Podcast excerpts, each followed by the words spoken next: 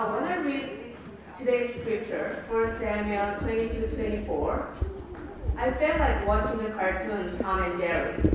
Remember that? The cat chasing mouse, mouse escaping, cat around and around. And Tom tried to torment Jerry. But his plan is always no match for Jerry's cleverness.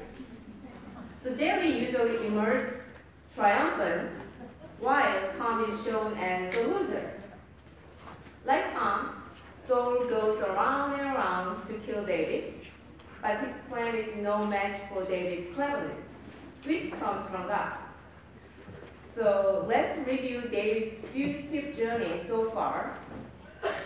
David uh, fled from Gibeah of Saul to Ramah, and then fled to Nob, and then to Gath, and now he ends up at Adullam. So let's look at uh, chapter 22, verses 1 to 5. David left Gath and escaped to the cave of Adullam. When his brothers and his father's household heard about it, they went down to him there.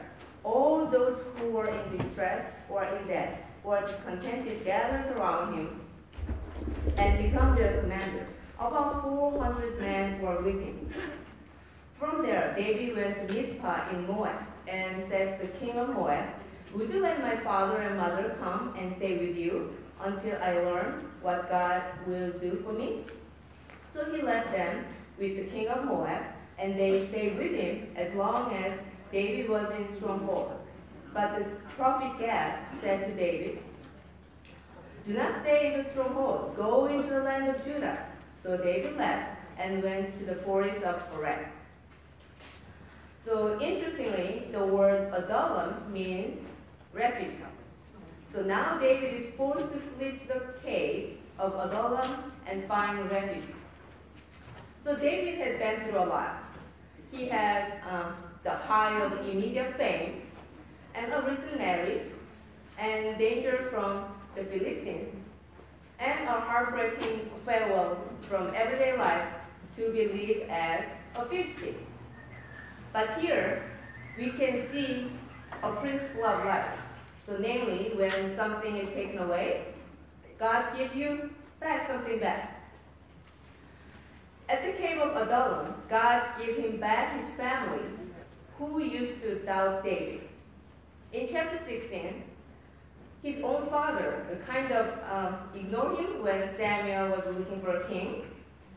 And also his oldest brother, Eliab, publicly rebuked David and criticized him before he faced Goliath. Eliab and his two other brothers at this point are still soldiers of Saul. Remember that?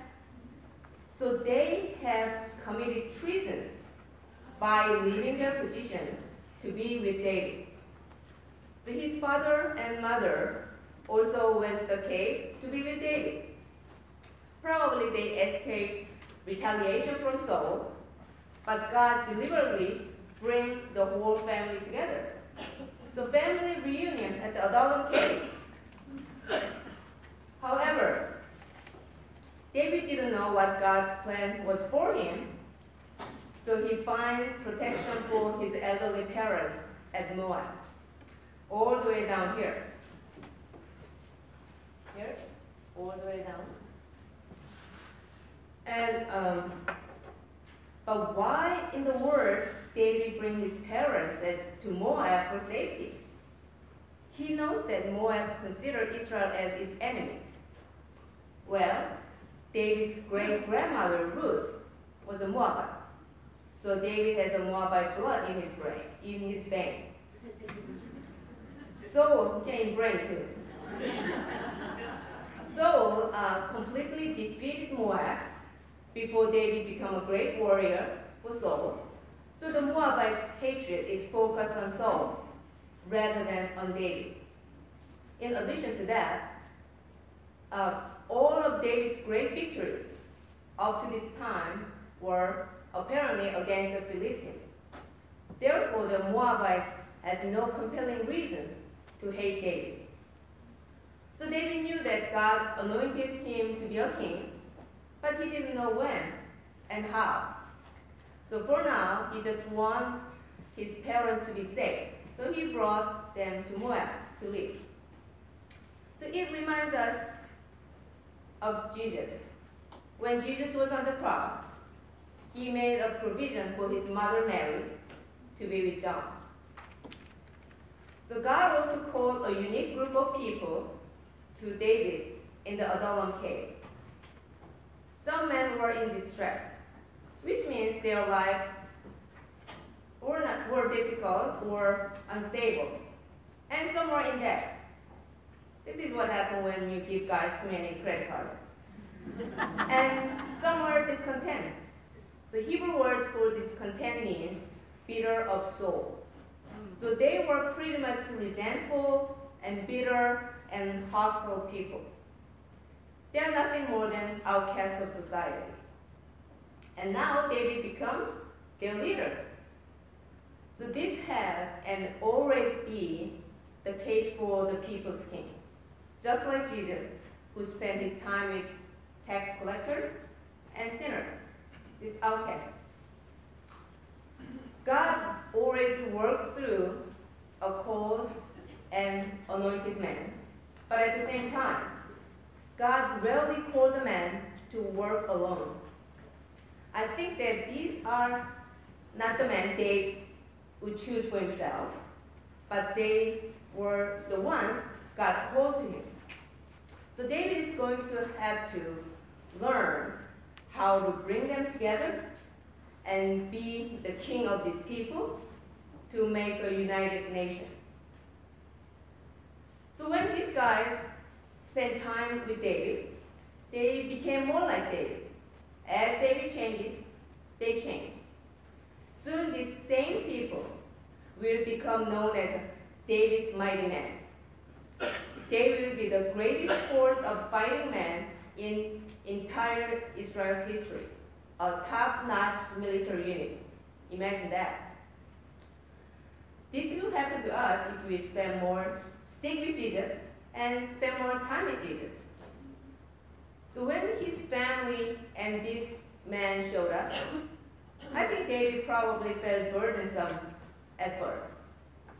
But instead of breaking under the pressure of the moment, David rose to the challenge to the truth of his character was revealed. We can see it from the psalm he wrote. So David uh, wrote several cave songs at time when he was in a cave. So I hope you did your homework and already read Psalm 142 and 57. But just in case you didn't, let's read it together, Psalm 57. Have mercy on me, my God. My God have mercy on me, live together. For you, in I take refuge. I take refuge in the shadow of your wings until the disaster has passed. I cry out to God Most High, to God who vindicates me. He sends from heaven and saves me, rebuking those who hotly pursue me. God sends forth his love and his faithfulness. I am in the midst of lions. I am forced to dwell among ravenous men whose teeth are spears and arrows, whose tongues are sharp swords. Be exalted, O God, above the heavens. Let your glory be over all the earth. They spread a net for my feet. I was bowed down in distress. They dug a pit in my path, but they have fallen into it themselves. My heart, O God, is steadfast. My heart is steadfast. I will sing and make music. Awake, my soul. Awake, harp and lyre. I will awaken the dawn. I will praise you, Lord, among the nations. I will sing of you among the peoples. For great is your love, reaching to the heavens. Your faithfulness reaches to the skies. Be exalted, O God, above the heavens. Let your glory be over all the earth. So Psalm 57 shows. David's humble and a prayerful heart. And it also shows David's plea for protection, he faced these challenges. But in the end, he expresses his trusting heart of praise to God. So we usually praise God after we get out of the cave, but not David. He can praise God now in the cave. Then God sent Gad, the prophet, to David to tell him to leave the safety of his stronghold to go back into the wilderness of Judah. So Ended up here. Over here. The forest of Horeb. So why would God tell him to go back to the land of Judah where Saul is waiting? The answer is chapter 23, but he didn't know yet. He just left without asking a question. He didn't ask why, when, and or where to in Judah. He acted like a good soldier accepting a command. And because he learned that all the known and unknown of our lives are regulated by God. He left without hesitation or delay. When God's time comes, we must leave.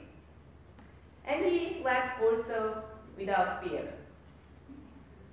It is interesting that we see in his psalm, he cried out to God in many of you know occasions. But when God said go, and he just goes without fear. At this point, Saul is kind of paranoid, and he thinks everyone is against him. So when Saul got the word about word of the whereabouts of David and his men, he suspected his servants' disloyalty and rebuked them. Doeg, not a Jew, but Edomite, tells Saul of what Ahimelech did for David and Nob. Last week we saw David lied to the priest Ahimelech that he was on a secret mission for Saul and demanded bread. So priest Ahimelech gave him new holy bread and also gave him the sword of Goliath.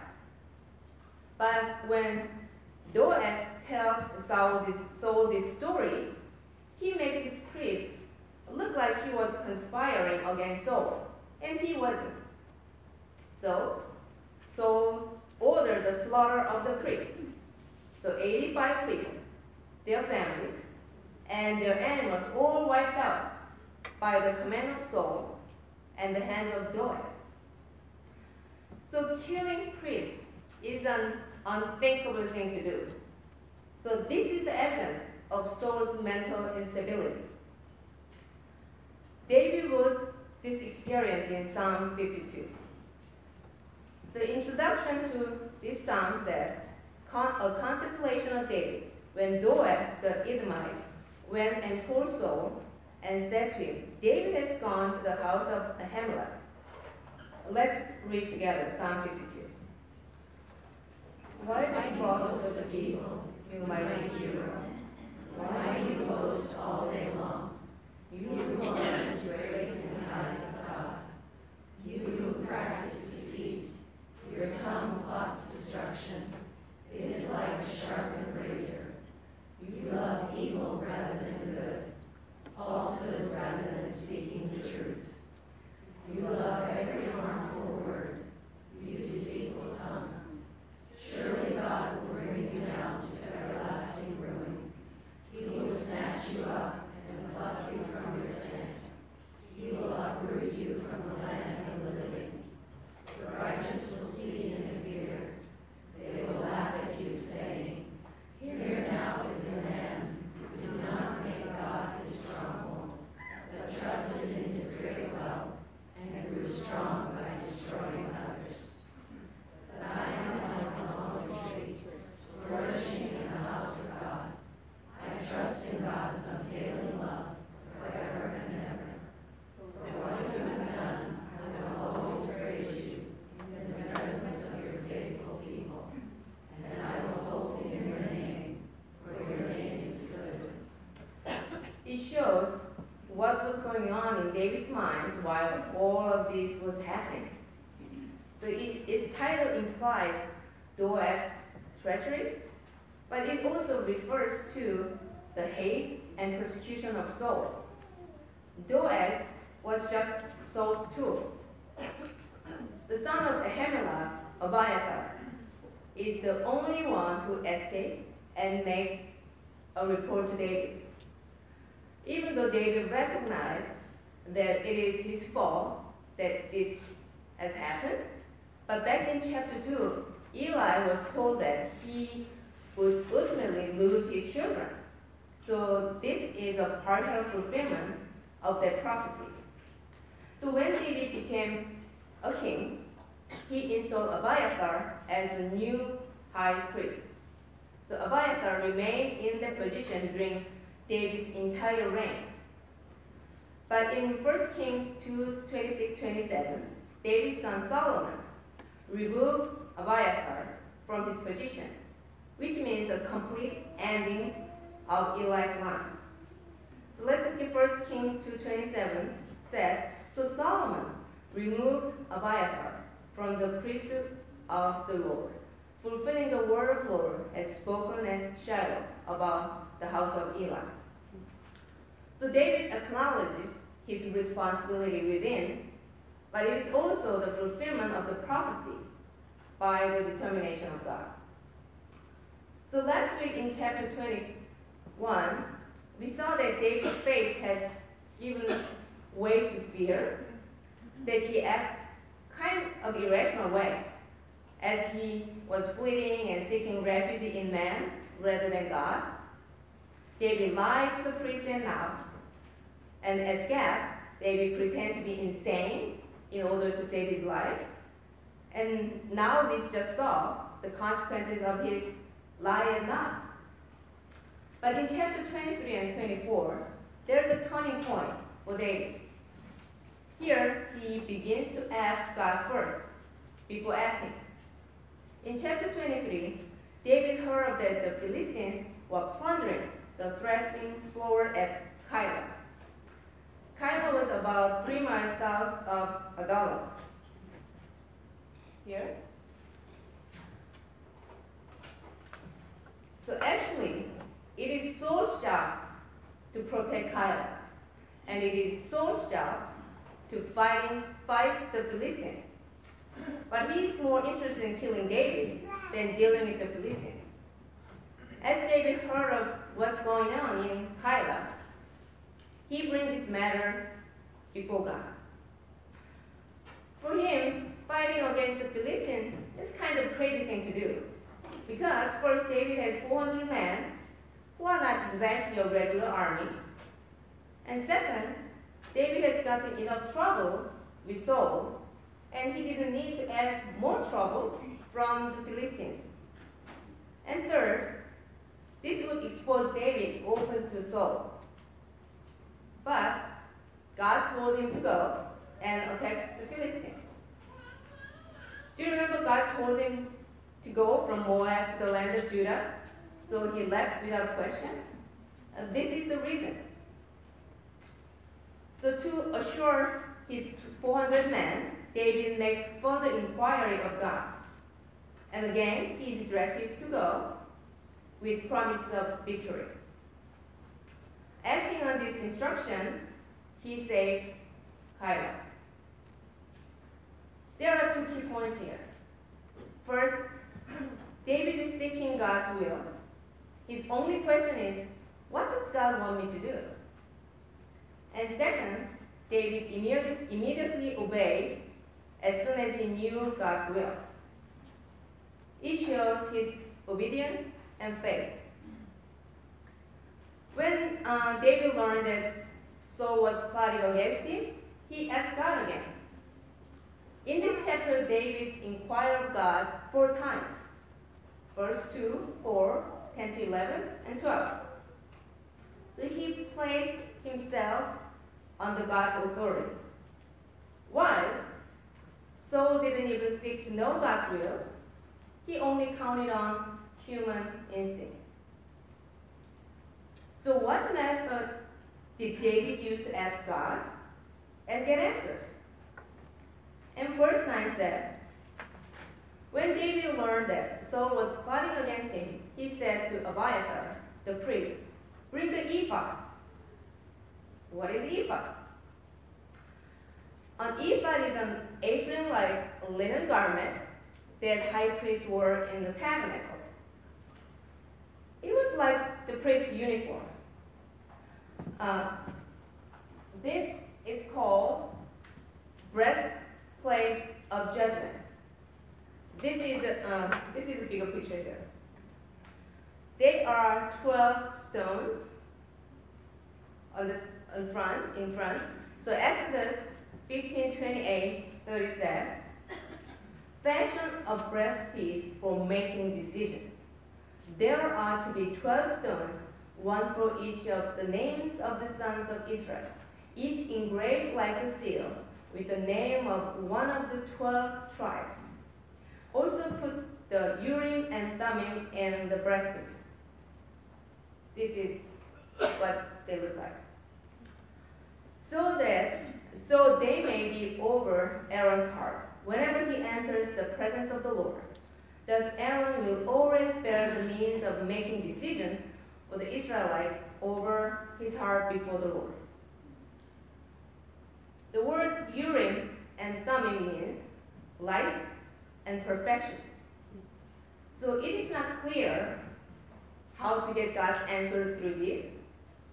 But some said the one stone was white, the other black, and the yes answer from God was the white stone, and no was black stone that uh, pulled out of his pouch. His pouch is behind this, you know, breastplate.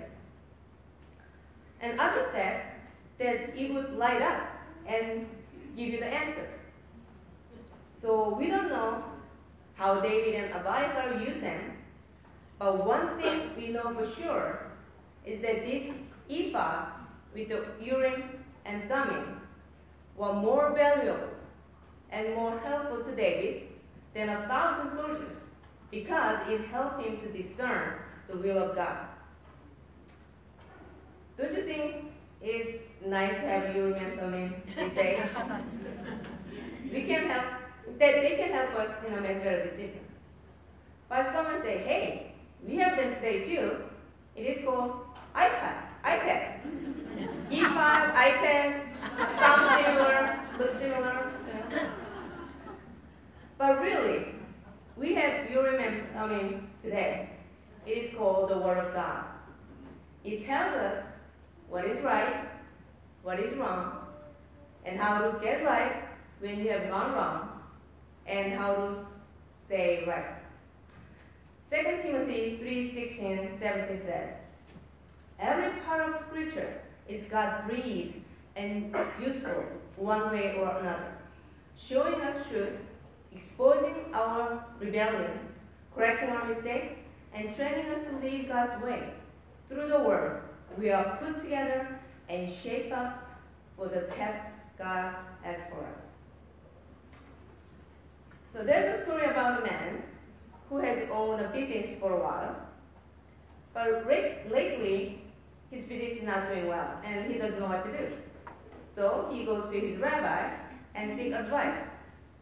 The rabbi said, Hmm, I'm not a businessman, so I cannot give you any business advice.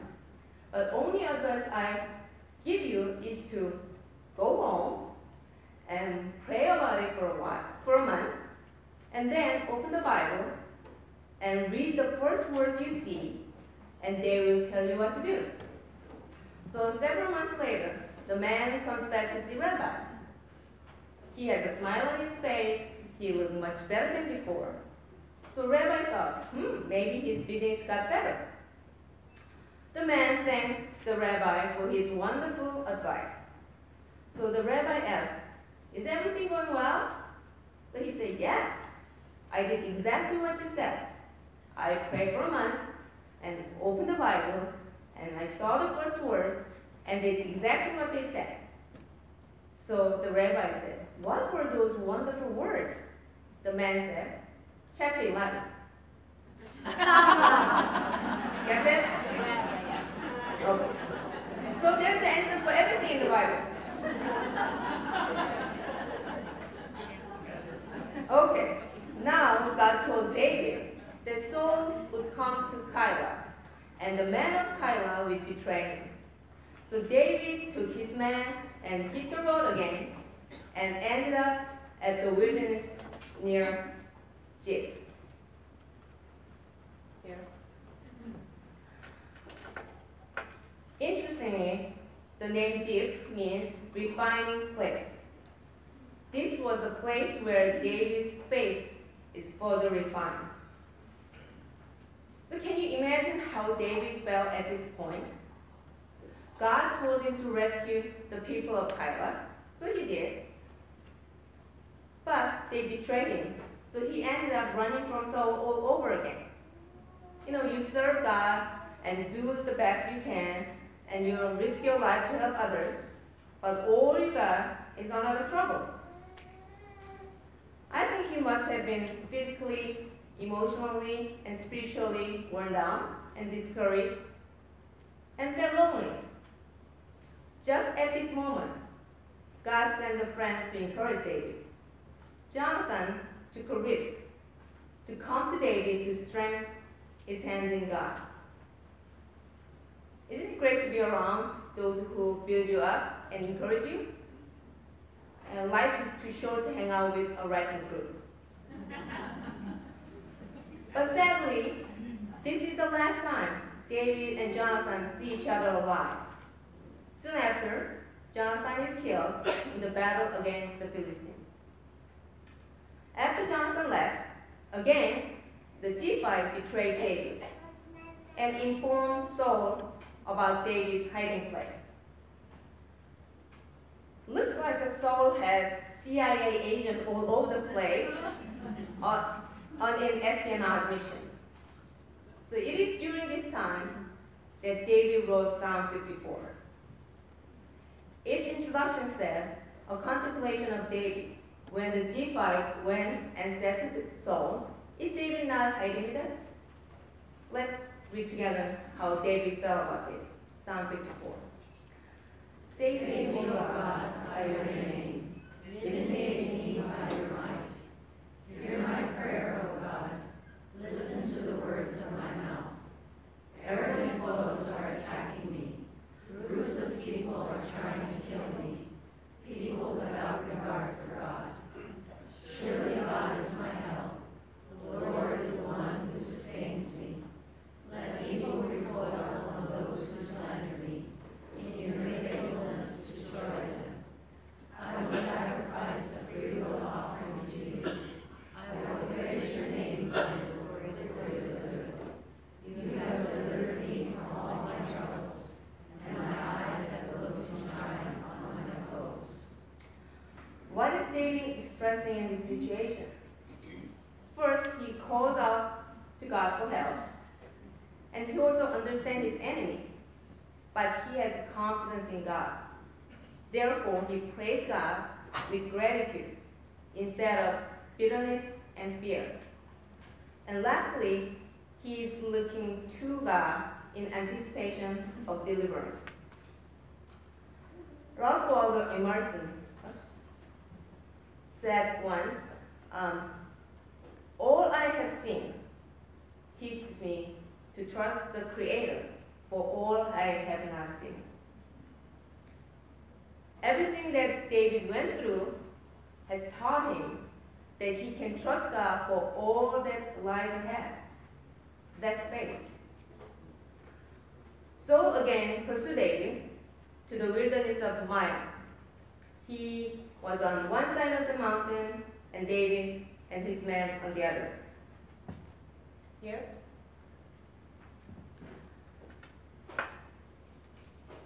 Um, so when Saul was about to get David, he got a message about Philistines' attack. So Saul called the pursuit. So as David anticipated, God delivered David and his men again, and they went and hid out the wilderness, the stronghold of Engedi. Right here. Looking at how persistently Saul pursued David, and it is clear that Saul hates David. David has never wronged Saul, but he still hates David because David is everything that Saul himself is not. Have you ever done that?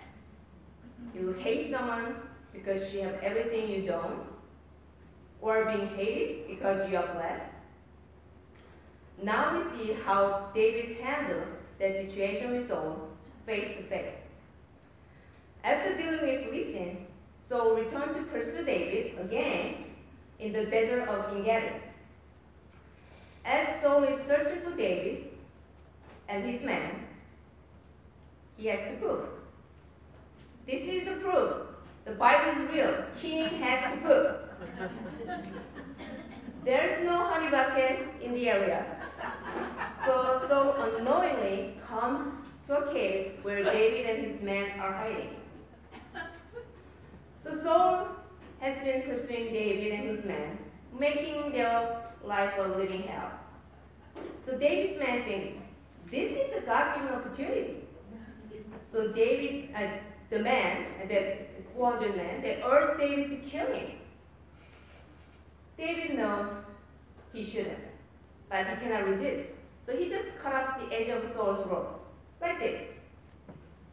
I love this picture because Saul is reading a newspaper. Cutting off Saul's robe may have felt good at the moment, but he immediately felt guilty. Why? It is just a piece of rope, like a practical joke, no harm done. Why does David regret this and insignificant action? The hem or edge of a person's garment in the ancient Near East made a statement about his or her social standing.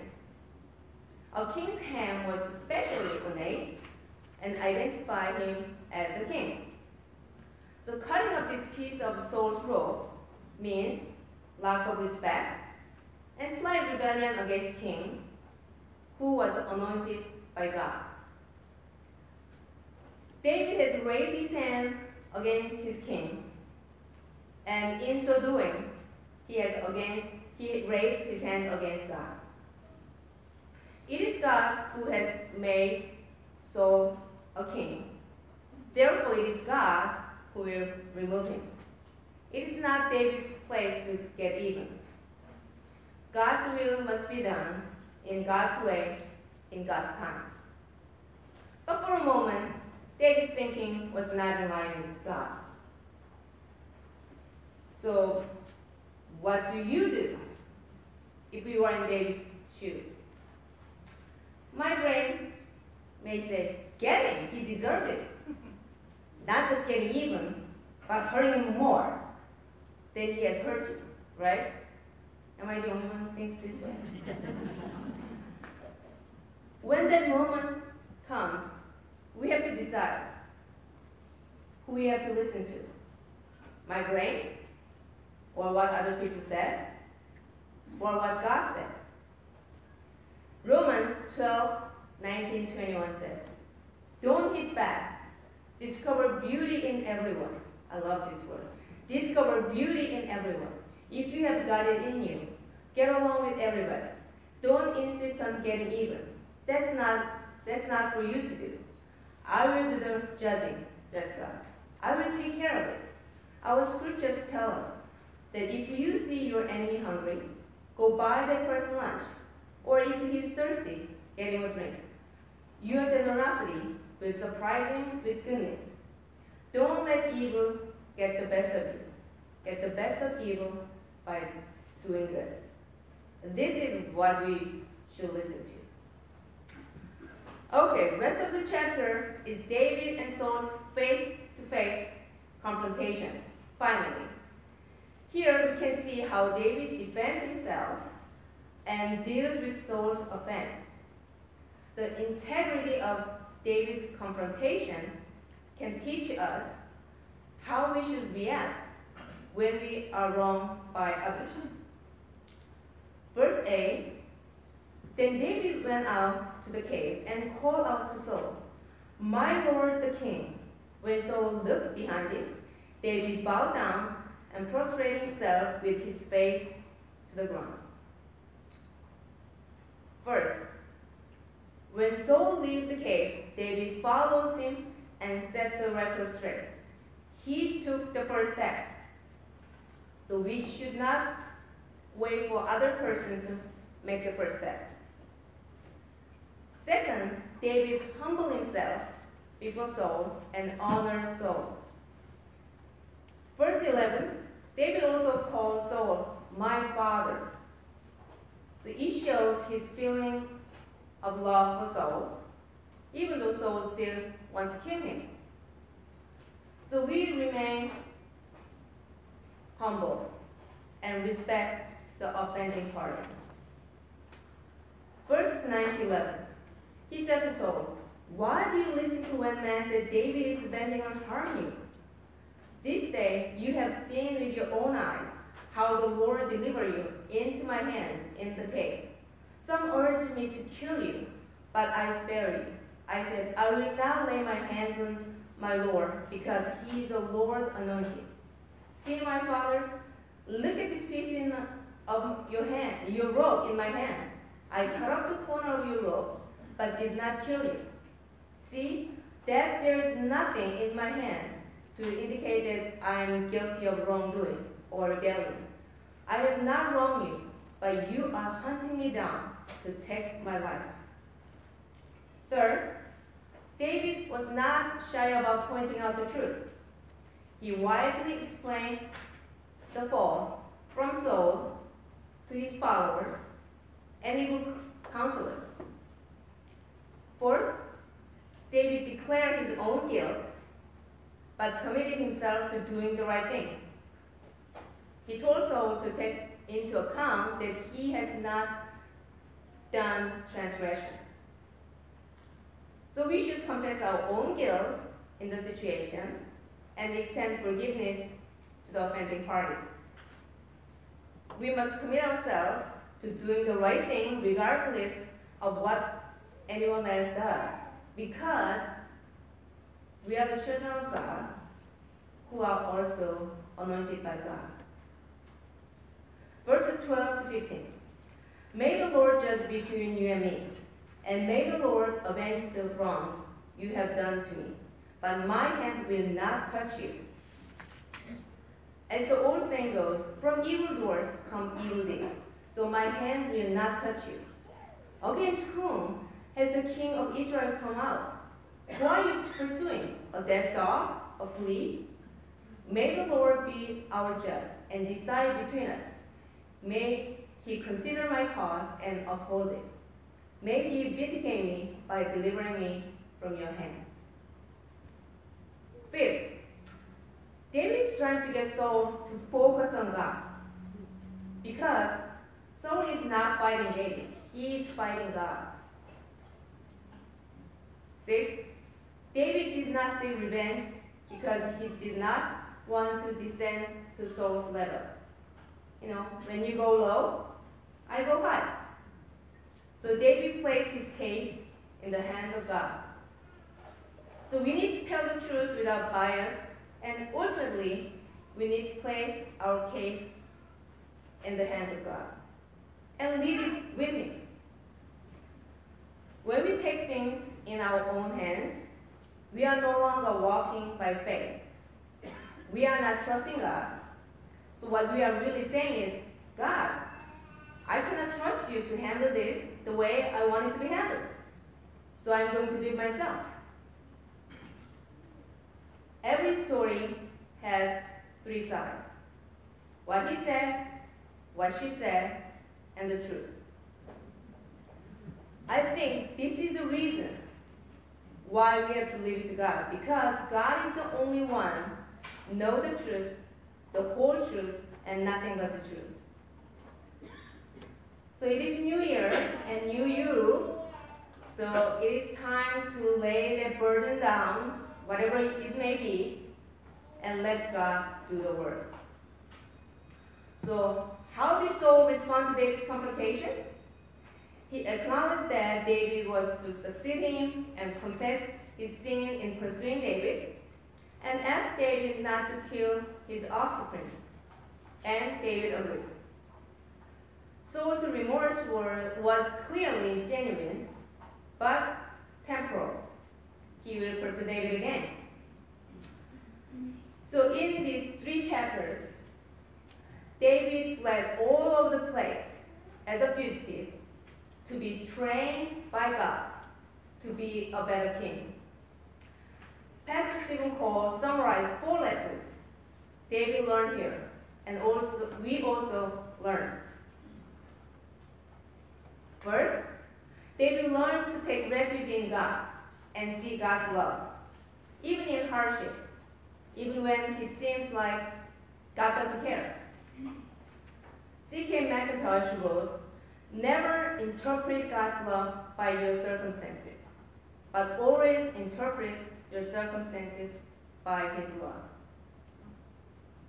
Second, David learned to see God's will rather than to act impulsively on his own, which means he learned submission. Third, David learned to wait upon God for his timing. In Psalm 62 5, he said, My soul, wait in silence for God only, for my help, hope is from him. Fourth, David learned to acknowledge his sin quickly to God and to those he had, he had wronged. He developed a gentle conscience before God and keep a clear conscience. Okay, I will finish with a quote. When God afflicts you, think ye hew a rugged stone, which must be shaped, or else aside as useless